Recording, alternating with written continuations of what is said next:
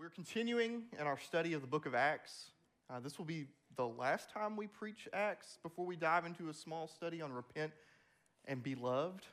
And then we'll come back to Acts. So look forward to that. Um, we're in Acts 11, verses 19 through 26. And as you turn there, as you flip to your phone or your physical Bible, whichever you use, I won't condemn you for using your phone.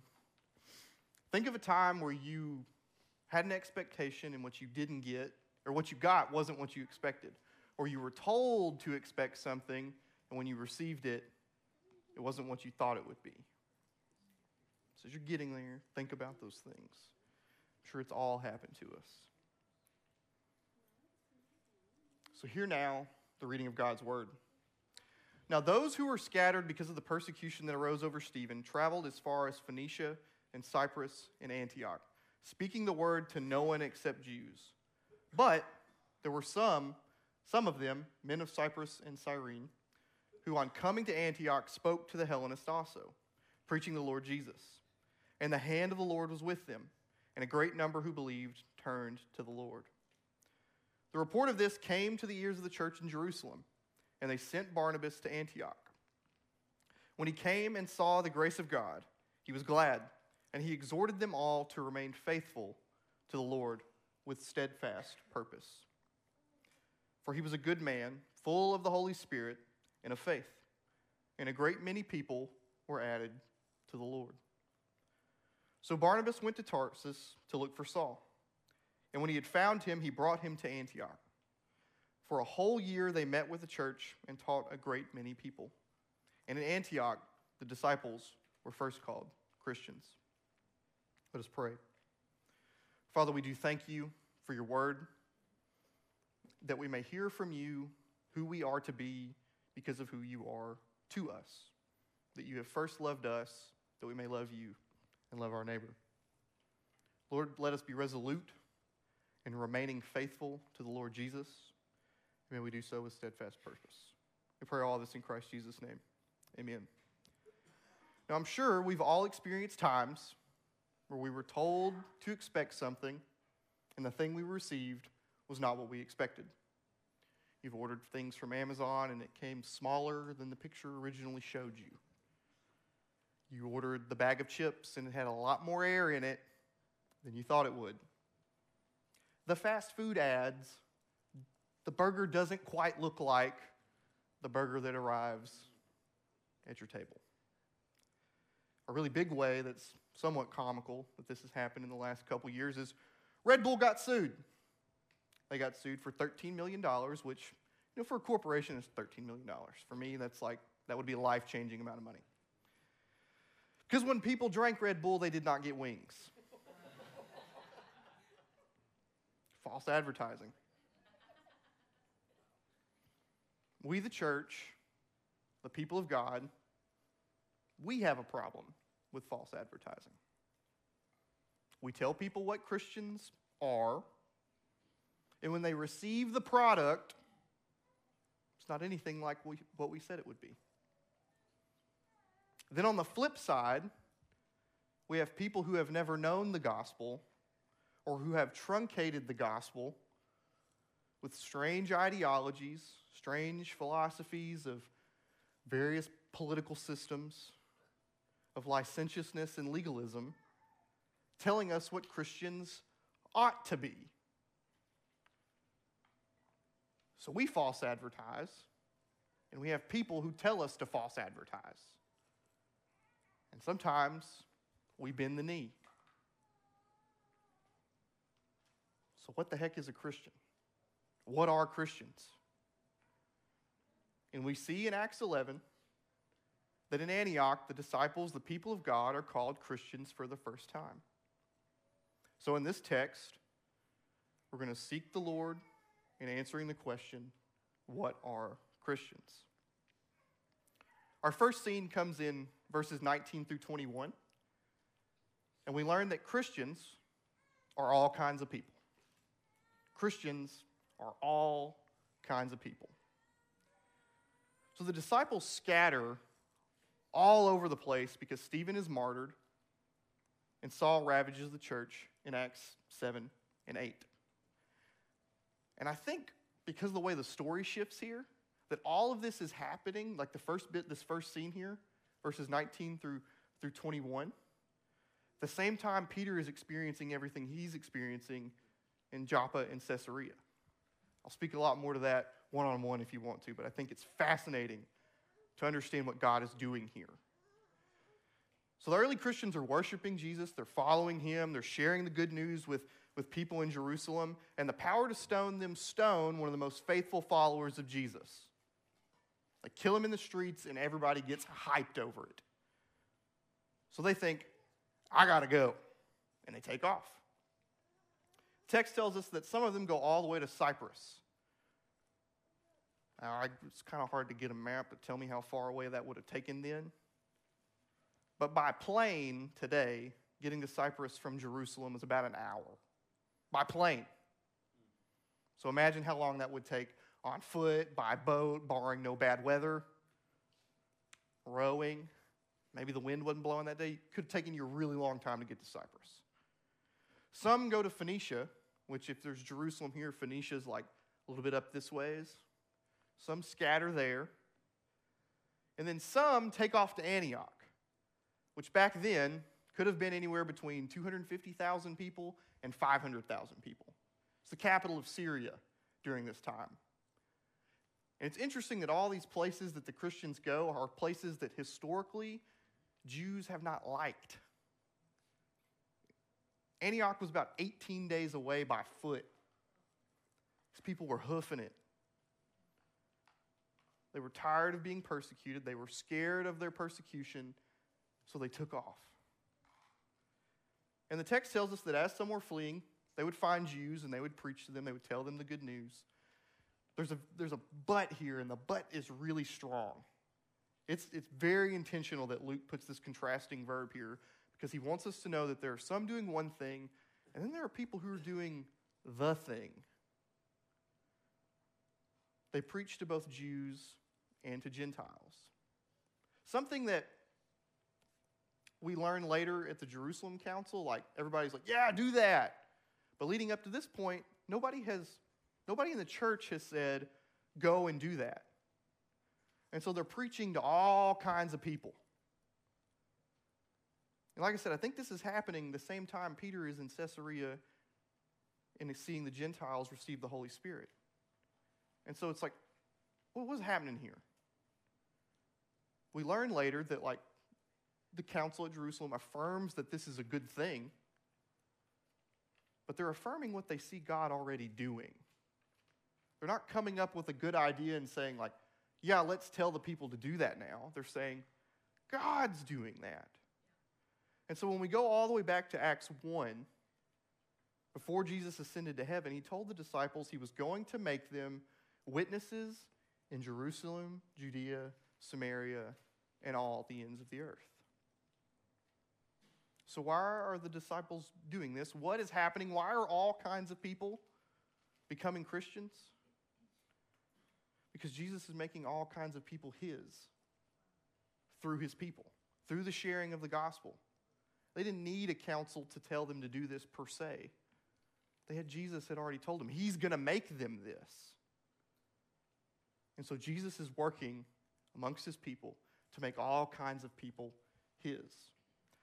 And when you think about Antioch, Antioch was the capital of Syria, the Roman capital in that region. There's probably some emperor worship happening there. A lot of Near Eastern religions were probably ongoing there. It's a very pluralistic society, as long as you stepped right when the emperor told you to step right. But by and large, people worshiped whatever. They did whatever. We learn later in Pauline's, Paul's epistles, his letters to other churches, that there were really vile things happening in the worship of other deities.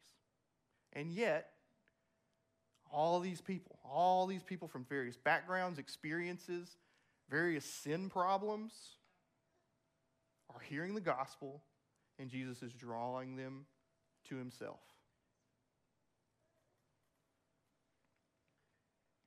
Jesus gave us a very early example of this when his life, during his life and his ministry on earth before he ascended to heaven. Jesus rolls into Samaria to its village there. And the text tells us in John that Jews did not deal with Samaritans. I didn't think all kinds of people could possibly respond to the good news of Jesus. And Jesus shares with a woman who had had many husbands. She had a very distinct sin problem that was very frowned upon in that society. And she repents and believes and goes and tells other people in Samaria, more Samaritans coming to follow Jesus, and the disciples are baffled.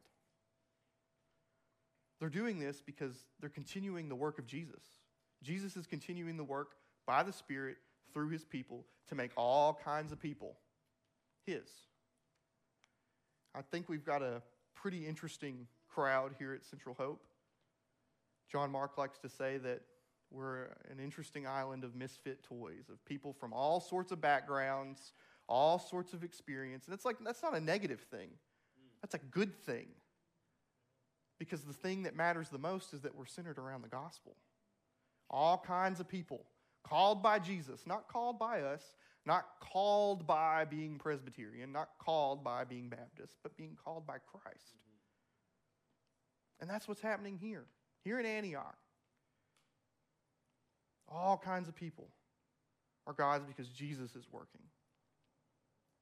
And so the challenge to us as we consider false advertising, saying what Christians are and not living it out, not being what we say we are, is to reflect on the ways that we are affected by our own culture and unbiblical ideologies to think that someone is unable to hear the gospel and come to faith, come to God's grace by faith.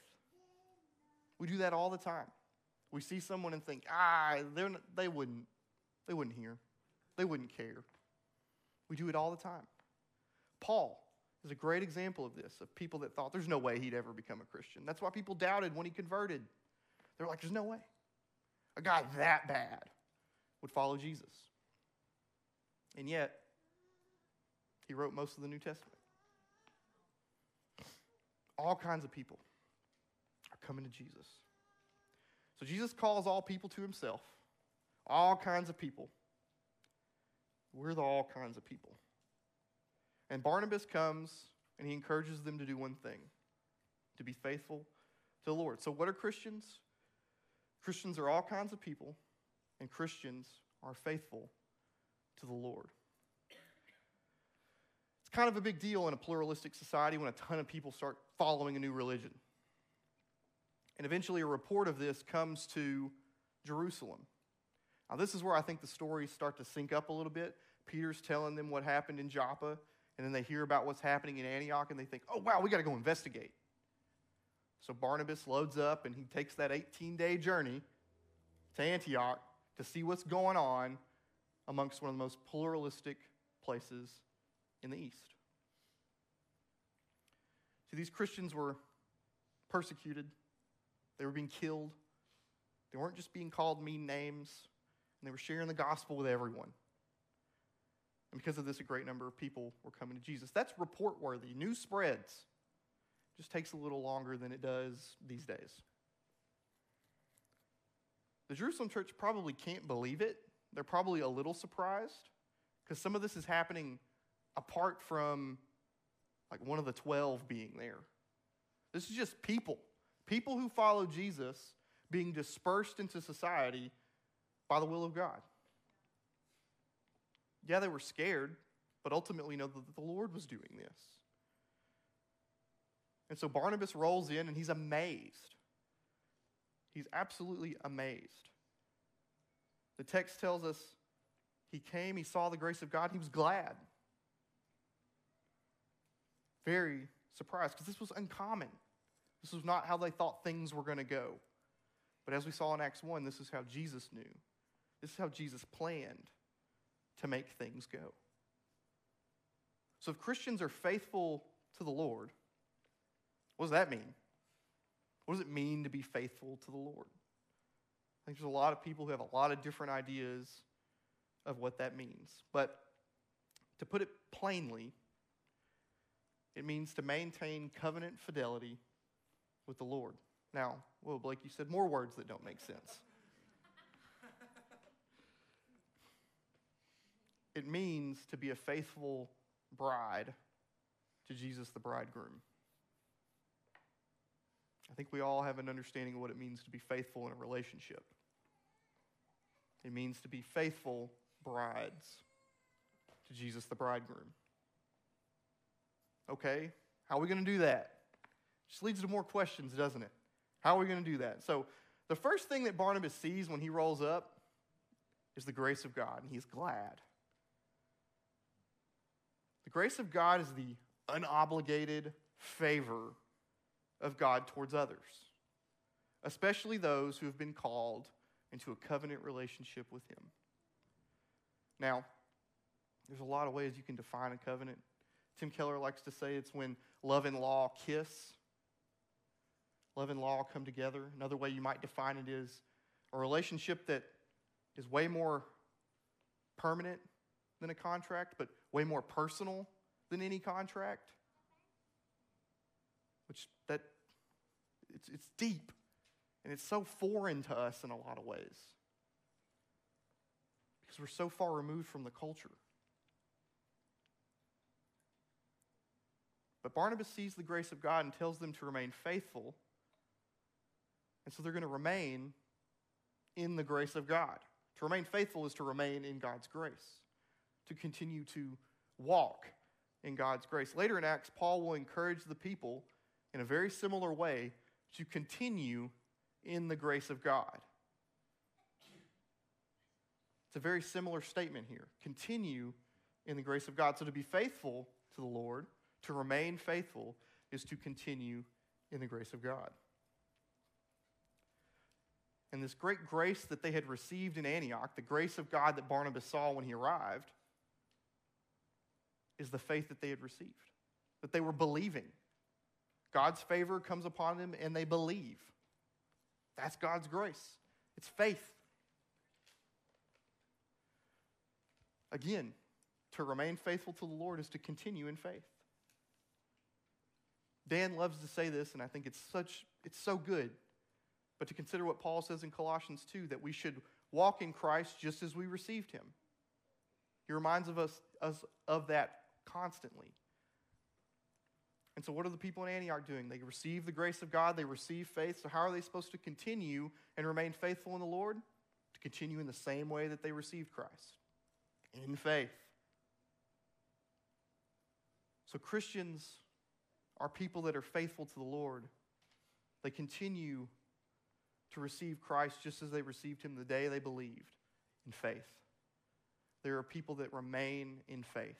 They never graduate from the gospel remaining in faith is just bringing more and more and more of our life under the lordship of Christ, under the gospel, remaining faithful to Jesus as our bridegroom. Jesus says in John 15 that I am the true vine and my Father is the vine dresser. Already you are clean because of the word that I have spoken to you. Abide in me and I in you. As a branch cannot bear fruit by itself unless it abides in the vine, and neither can you unless you abide in me. I am the vine, you are the branches. Whoever abides in me and I in him, he it is that bears much fruit. For apart from me, you can do nothing. You want to remain faithful to the Lord? Abide in Christ. Live in Jesus. Because it is there that we will bear much fruit To put it plainly, what is faith in Jesus Christ? What is remaining faithful in Jesus Christ? It is receiving and resting upon Him alone. And then living out of that in faithful obedience. That the fruit of the Spirit is wrought out of us by abiding in Christ. So we know that Christians are all kinds of people. We know that Christians are people who remain faithful to Jesus by living out, walking in faith all of their life. So then, how are they going like? How are they going to continue to do that though? Well, the text shows us that they become people of the word. So, what are Christians? They're people of the word. Paul Barnabas rather realizes that there's a ton of Christians here now. After each scene, more and more people are added to the people of God as Christians are who they are because of what God has done in their life. So Barnabas goes, These people need a pastor. They need someone to come and care for them, to shepherd them, to feed them the word. So he goes to Tarsus and he gets Paul and he brings him back. And for a year, he sits and exposits the scriptures to them, which in that time was the Old Testament.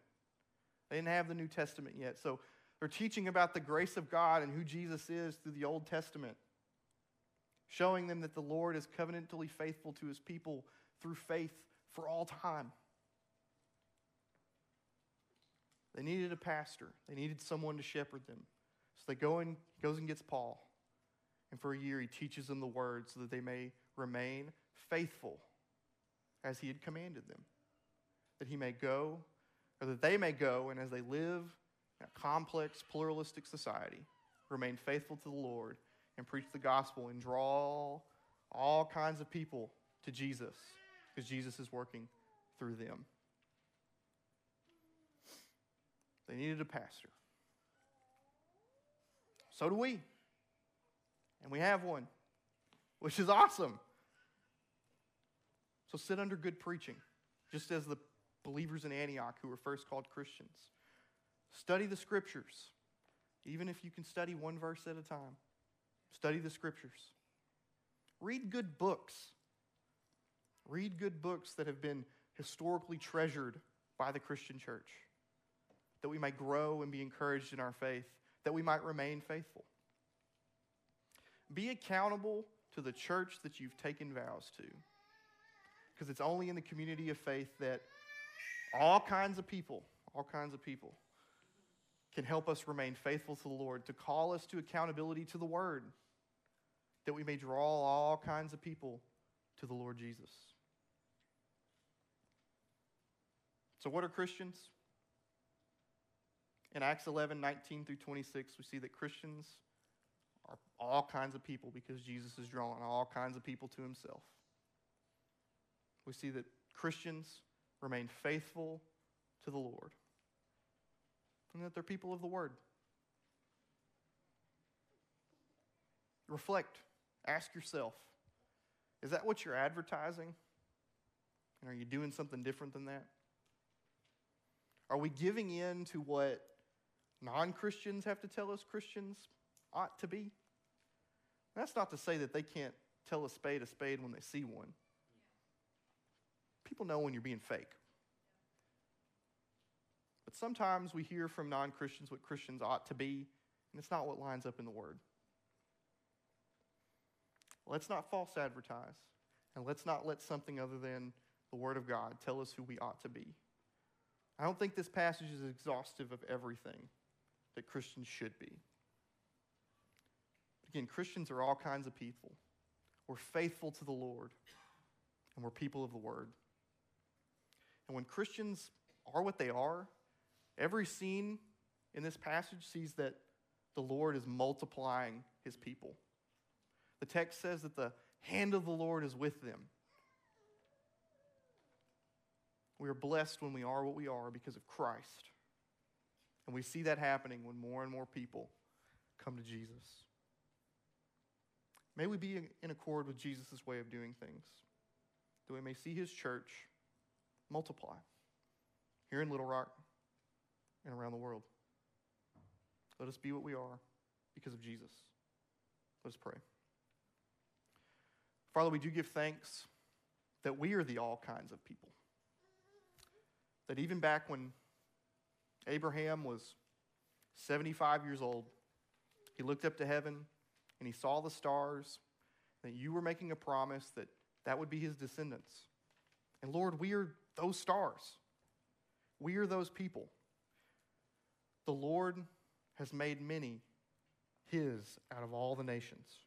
And we're continuing to see that happen. Lord, we ask that you would encourage us by your Spirit to remain faithful to you and that we would be people of your word, that nothing else would cause us to stray from that. Lord, we do not want to be false advertisements for your kingdom. We want to be true and honest to your gospel. Help us, Lord, for we cannot do it on our own. Pray all this in Christ Jesus' name. Amen.